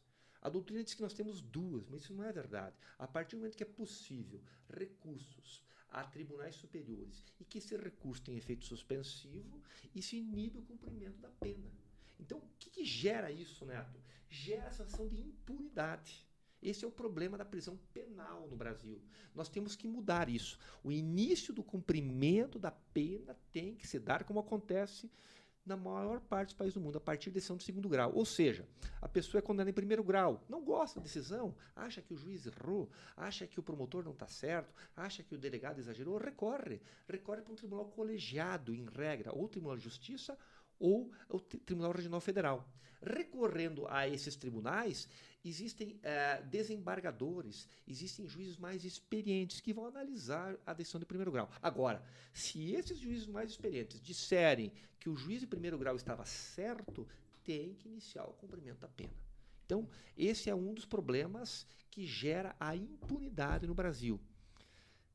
Bacana. Doutor, eu não sei o que fazer. Tá bombando aqui, tá bombando ali. Bora lá. Eu não sei o que nós vamos fazer, mas assim, tem comentários muito legais que falaram o seguinte. Como bom xerife, todo xerife tem o seu cavalo. Eu acho que eles se referiram aí ao, a, a, ao Jeep lá. Muito bonito, né, pessoal? Lá é. tem vários cavalos. É. Né? Então, é, então, então, sabe que eu tenho um carinho especial pelo meu Jeep. Né? Adoro ele, adoro ele. Tanto que eu até utilizo ele no meu trabalho e te, tenho, assim, uma predileção por ele. Então é o meu cavalo, com certeza. O pessoal tá cavalo do século XXI, pessoal. Já prepara aí, Felipe. A próxima é tua, tá? Temos um assessor aqui hoje. Olha aí. É, doutora, estão perguntando aqui sobre o seu visual. Como é que foi essa mudança? Quem que fez isso? Ficou muito legal, a doutora tá muito bonita. Ah, tem vários elogios aqui. Querido, obrigado, Neto. Obrigado, pessoal. Então, eu, esse, esse visualzinho aqui, essa raspadinha aqui, e, e, ah, e dessa listrinha também, agora eu tô, tô, modernizando, deixando uma listrinha que eu disse que a próxima eu faço um raio. É, na verdade, é uma campanha, né? É, que, que eu comecei ano, é, mês passado. Inclusive, diversas pessoas já estão raspando também, já estão publicando nos seus Insta, nas suas redes sociais. É uma campanha contra o preconceito. E isso iniciou devido a uma amiga, uma pessoa muito próxima que nós temos, que, que teve alopécia emocional, que tem um nome que eu não, não vou me atrever aqui a errar, né? Porque vou errar, não vou nem atrever, me atrever a falar. Esse tipo de alopécia, que é a perda de cabelo, essa perda foi precoce devido às situações emocionais, e ofenderam essa mulher porque perdeu todos os fios de cabelo de uma forma incrível. Eu não vou repetir aqui, mas foi incrível. Era é uma mãe, três filhos, casada, e chamaram ela assim de tudo por causa do cabelo, como se um ser humano pudesse ser avaliado ou resumido pelo seu cabelo. Então, em solidariedade a ela e às demais pessoas que eu, muitas que inclusive agora eu sei porque as pessoas, né, estão contatando, cada um contando a sua história, né? O, o preconceito que existe pela falta de cabelo, em especial quando ela é precoce, e em especial quando ela é mulher, porque nós estamos acostumados à cabeleira, né, da mulher. Então, por isso eu vou usar por um ano o corte raspado parcialmente, né? Porque é, se eu, eu cortar tudo, eu perco a minha identidade também, né? Com certeza. Mas vou, tô usando em homenagem. E quem quiser aderir também, posta lá, né? A E você acostumou, foto. doutora? Como é que é? Você acostumou? É, é cedo ainda, né? Faz um cedo, mês. é cedo. É, eu sinto frio do lado de cá. Caramba, sério? Sim, gente. E outra, eu- agora eu tô frequentando o barbeiro. Eu nunca tinha frequentado o barbeiro e daí eu cheguei lá, olha, como eu é me que você ofereci quer? pra cortar, ela não quis. Não quis, Não mulher. quis. É. é, não imagina, que medo, ela vai capaz de errar, vou ficar sem, vou ficar sem cabelo. Aí ele falou, todo mundo me olhando, né, na barbearia, cheia de homens cortando o cabelo, fazendo barba, isso, aquilo. E a doutora Karma na mão, assim. Não, eu falei assim, né? Olha, eu levei meu filho junto, meu filho pequeno, né? Ele também fez o risquinho e tal. E aí eu falei assim, olha, eu queria cortar assim, mas eu acho que dá pra que. Daí ele falou assim, ah, eu posso raspar aqui assim do lado pra fazer aquele acabamento? Eu falei, sério que tem isso? Fui aprendendo, Tem né? um acabamentinho. Daí cada vez que ele cortava, eu dava um grito assim de medo que ele aumentasse mais, né? Caramba. Mas não, eu achei, eu acho que eu não sei como ficou, né? Ficou legal, ficou diferente. É, muito- parece ficou roqueira, diferente. parece roqueira. Aí É, ela mas fica tem- linda de qualquer jeito, tem- né, O Neto? que você achou? O que você achou? Ah, eu adorei, eu adorei. Sério? Você foi a favor. eu É mesmo? sou suspeito, Nem sabia né? que ele tinha Porque adorado, minha, minha gente. esposa, ela fica linda com cabelo, sem cabelo. Ui, não sei. Acho né? que não. Fica linda de qualquer forma. É Nada de em oculista. Fica sem ir em oculista. Aí eu descubro, eu descubro que eu não enxergo mais direito, amor. Sim, nada de em oftalmo. E eu vi uma foto tua sem. eu- eu- a produção vai separar aqui. Eu vi uma foto tua sem, sem a barba. Você não pensa em tirar a barba? Sem Eu- barba você tem aí? Eu Mas tenho só uma aqui. Tira aí. Tem- coloca veja aí, na coloca aí, vamos internet. ver, vamos ver. Na internet Tem, tem vamos- várias. vamos procurar, né, que É bem antiga, vamos lá. Não, mas agora eu não vou conseguir aqui. Mas Não a vai produção- conseguir? Não, vamos procurar. A produção vai procurar aqui. Ah, então a Bom. produção procura lá. Enquanto vai responder uma pergunta do Felipe. O Felipe vai vendo ali. Primeiro, doutor, tem uma mensagem aqui do João Carlos Jacomel. Diz, doutor Tito, nosso futuro deputado na Assembleia. É um elogio aí ao trabalho do Obrigado, Em agradeço. seguida, temos uma pergunta aqui do Vinícius Negrello. Está perguntando o caso da, da travesti. Qual era a necessidade de encontrar os moradores de rua, no caso da travesti, visto que ela já era uma assassina confessa? Então, esse é um caso gravíssimo que vocês acompanharam aqui em Curitiba. Um empresário, Neto, foi morto aqui na Getúlio Vargas com a Lamenha Lins, com uma facada no pescoço. Nós iniciamos a investigação, tivemos bastante dificuldade, porque tínhamos apenas imagem de câmera de segurança que aparecia, em regra, uma mulher, né, com um cabelo bem comprido, com um corpo feminino, saindo do, do carro da vítima. Ah, conseguimos identificar essa travesti, não posso mencionar o nome por questões legais, e conseguimos encontrar os moradores de rua. Já foram identificados, já foram ouvidos. Ah, identificamos também o motorista do Uber que levou essa travesti logo após o crime. Ah, ela estava presa temporariamente e está respondendo em liberdade. E isso, eu sei que as pessoas eh, perguntam, mas como que alguém que cometeu um crime hediondo, que é confesso, está respondendo em liberdade? A questão é o seguinte: ah, a nossa legislação em relação a essa situação, ela é muito branda. Mesmo em crimes graves, pessoal, mesmo em crimes hediondos, a regra é a liberdade. A prisão preventiva e a prisão temporária é uma exceção à regra, Neto.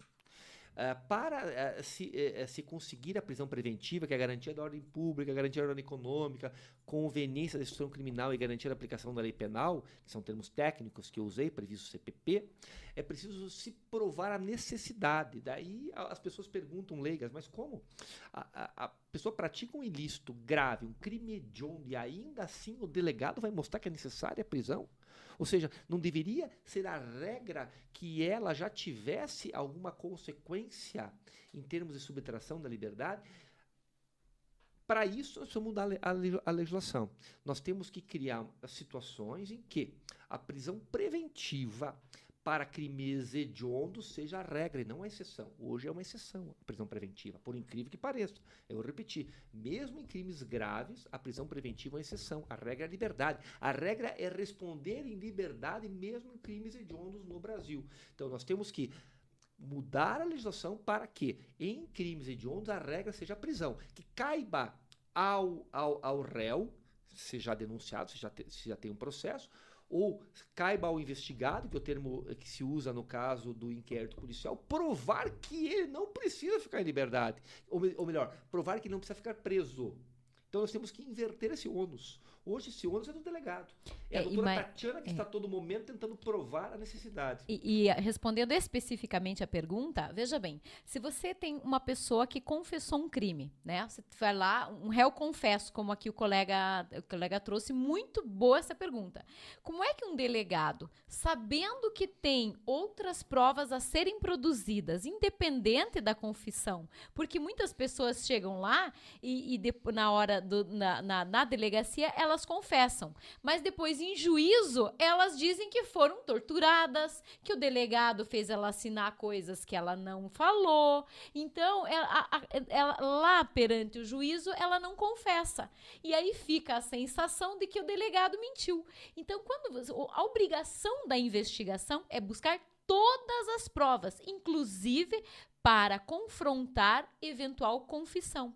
Inclusive, eu já peguei, é raro, mas eu já, já atuei em casos onde a- a- uma outra pessoa confessou o crime porque assumiu, iria ganhar um valor para confessar porque ele era réu primário, saberia-se que ele iria, por exemplo, assumir drogas. Um, um outro menor assume, confessa que é seu, a sua droga, né? Isso e, mesmo. e aí depois não dá nada porque ele é menor. Isso está errado. Nós temos que vencer todas as provas possíveis durante a investigação, porque a maioria delas não dá para você refazer depois. Aquele é o time da investigação, é aquele momento. Daqui dois, três anos, esses moradores de rua, por exemplo, no caso concreto, pode ser que não, não estejam vivos, pode ser que não estejam na, na cidade, eh, você não vai mais encontrar, a feição vai mudar, né? Não tem como começar de novo na mídia, por exemplo, a, a noticiar onde estão essas pessoas.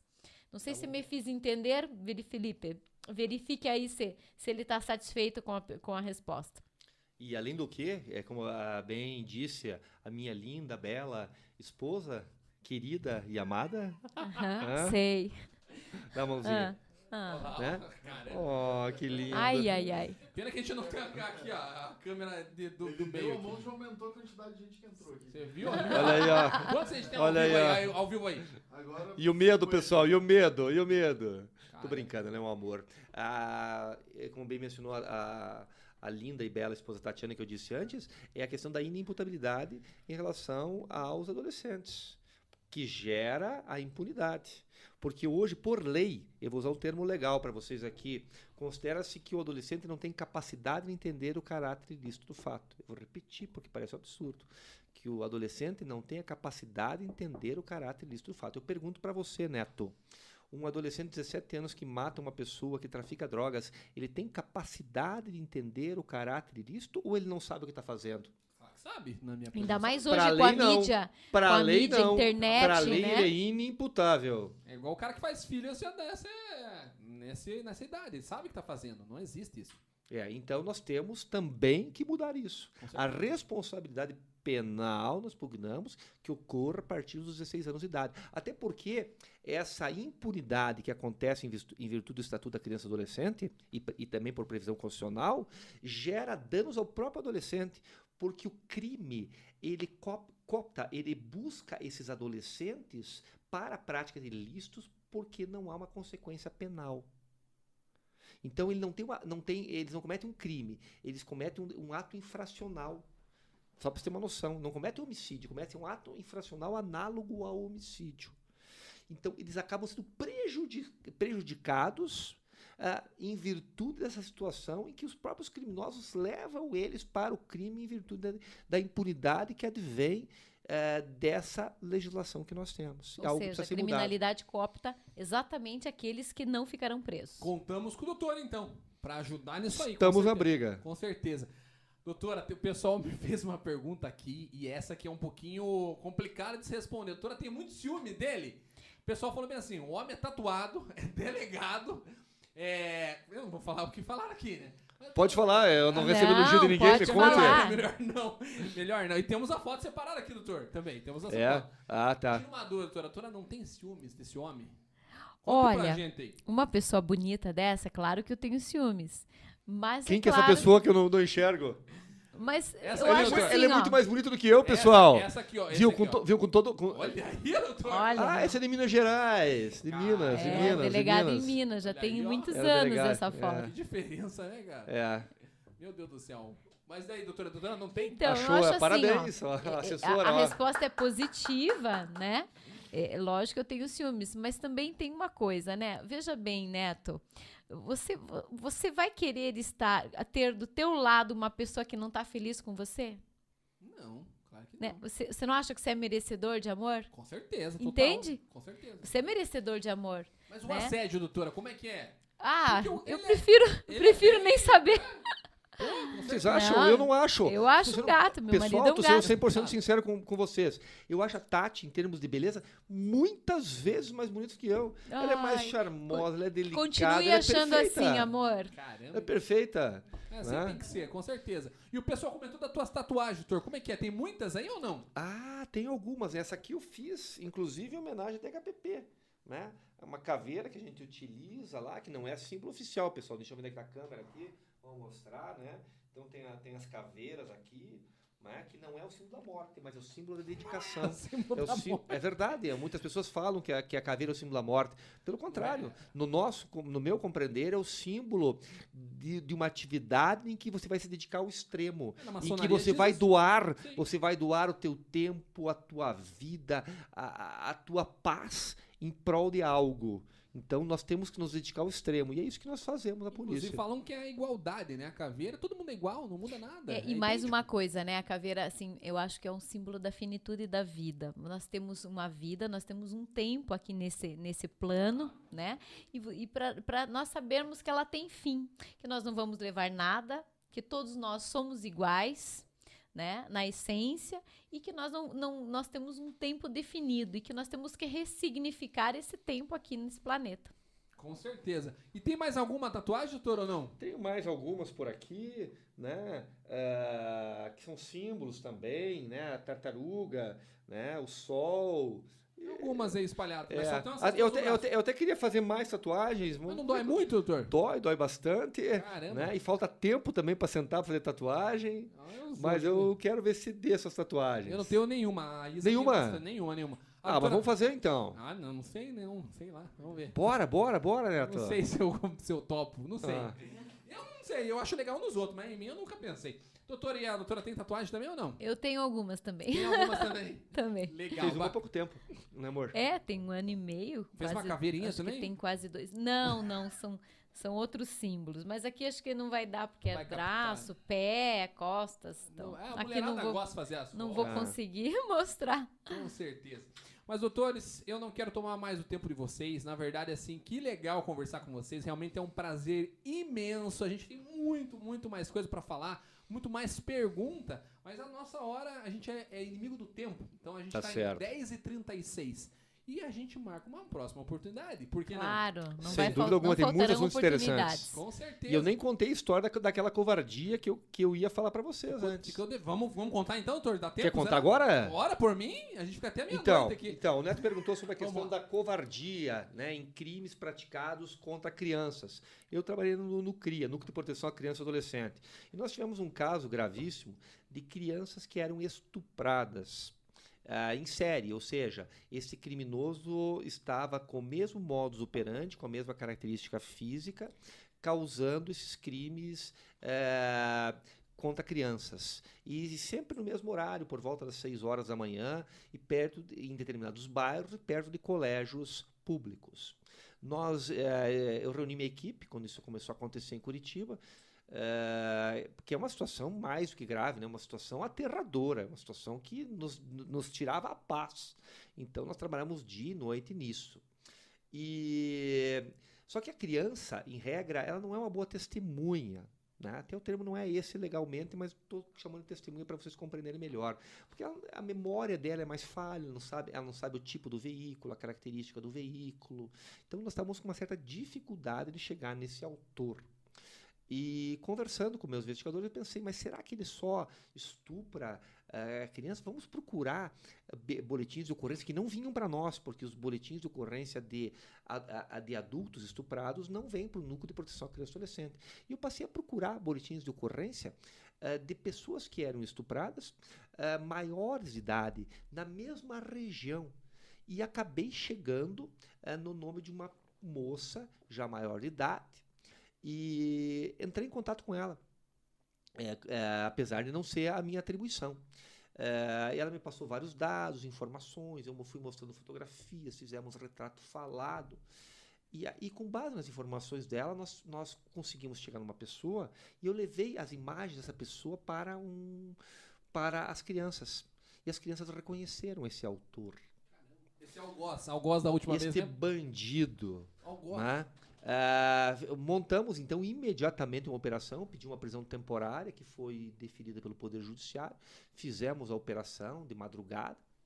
Ah, quando fomos cumprir o mandado de prisão temporária, esse criminoso se mostrou muito nervoso. Ah, no- nós levamos ele para a delegacia. E quando chegamos à delegacia, Neto, eh, era uma época que a legislação era um pouco diferente e a gente podia mostrar a- a- o rosto do criminoso, porque hoje não pode mais. Sabiam disso, né, pessoal? Hoje, se você mostrar o rosto do criminoso, é crime de abuso de autoridade. E por que, que era importante para nós, na época, Neto, mostrar o rosto do criminoso? Para poder identificar mais vítimas, para que vítimas nos procurassem, na época, eh, com o intento de verificar a prática desses ilícitos. Hoje não podemos mais. Hoje a lei protege o criminoso. Então, é mais uma lei que tem que ser mudada. Pois bem, quando nós estávamos preparando a, a- a- a situação para a entrevista, tinha um odor fétido dentro da delegacia. Né? Ah, que eu, ah, nós não sabíamos o que, que tinha, o que estava acontecendo ali. E eu falei para o meu pessoal, pessoal, meus investigadores, vão limpar as botas aí, vocês pisaram, acho que. Posso usar o termo? Pode, por né? favor. Pisaram em fezes, pisaram em, pisaram em cocô, eu acho. Não dá para aguentar aqui a delegacia. A delegacia tá cheirando muito mal. Pelo merda Sabe? mesmo, a É, e a imprensa vai chegar daqui a pouco. Eu tenho interesse em mostrar o rosto desse criminoso, né, desse investigado, para fins de investigação. Vai ficar feio, sabe? Um odor tão fétido aqui E dentro. o pessoal E até, o, procurando a bota. até, assim. até eles disseram, doutor, o senhor não olhou na sua bota? Eu falei, olhei minha bota. Eu falei, não, mas eu não pisei em nada. Porque até o local em que nós passamos tinha um campo. Antes de chegar na casa do criminoso, eu pensei, pisei no gramado, alguma coisa, e nada. E nós procurando e não achava, e não achava, e a imprensa quase chegando, aquele odor fétido ali dentro, eu mandei abrir as janelas. De repente, o criminoso olhou para nós e disse, doutor, tava, ele estava algemado, né? Fui eu. Ele defecou nas calças. Então aquele criminoso, aquele bandido que tinha coragem, aquele covarde que estuprava as crianças, quando a polícia chegou nele, ele literalmente defecou nas calças. Você veja que coisa, né? Que coisa, meu Então, Deus. por isso que esses Era criminosos são muito machos com as crianças, mas quando a polícia chega lá, né, ator, né, baixou a bola e ele tremeu de medo e defecou nas calças, porque ele, ele achou que nós íamos matar ele. Mas aí entra a pergunta, doutor.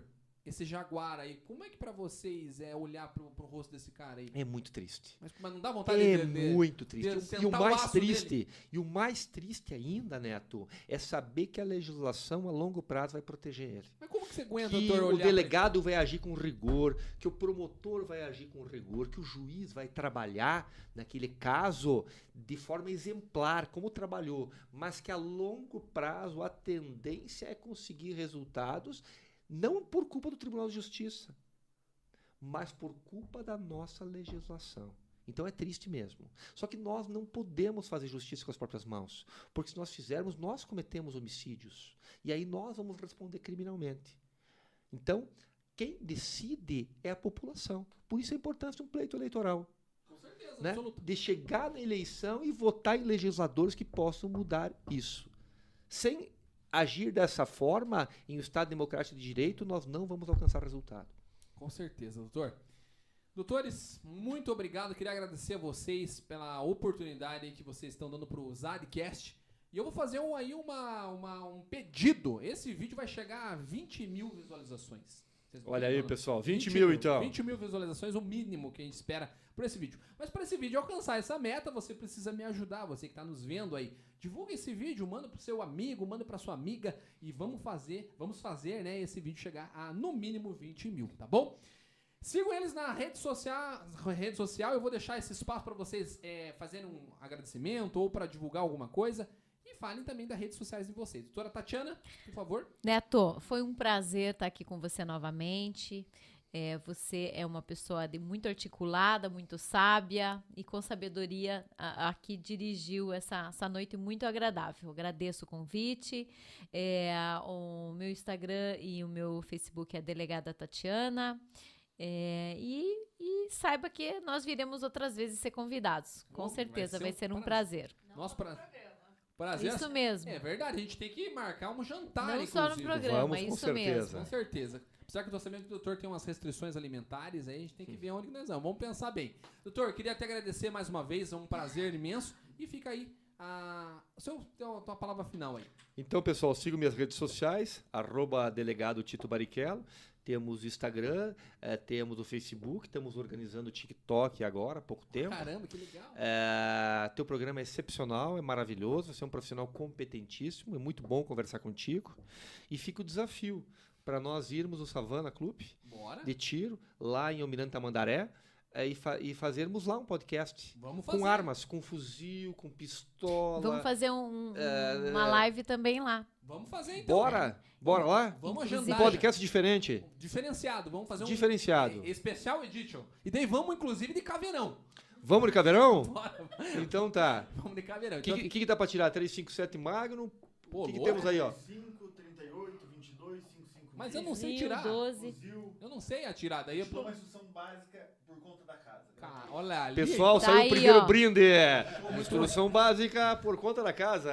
Doutor Felipe, que é advogado e é proprietário aí do Savana E Clube. fica aí, eu vou deixar um convite pra você também, doutor Felipe, pra vir aqui no programa pra gente conversar. Tanto Espero sobre. convite, Não, espero vamos convite. conversar em off aqui. Já tá combinado na verdade, mas vamos ver tua agenda que eu sei que é um pouco mais complicada também, beleza? Ou não? É, né? É, é, e é. Imagino, eu imagino. Mas, doutor, ah, os seus agradecimentos finais, não sei se quer É. falar mais alguma coisa? Então agradeço, pessoal, estamos juntos, né? E lugar de bandido onde é que é, Neto? Cadeia. Na cadeia. Com certeza. Pessoal, muito obrigado. Tamo junto. Aquele abraço. Valeu. Até. Isso aí.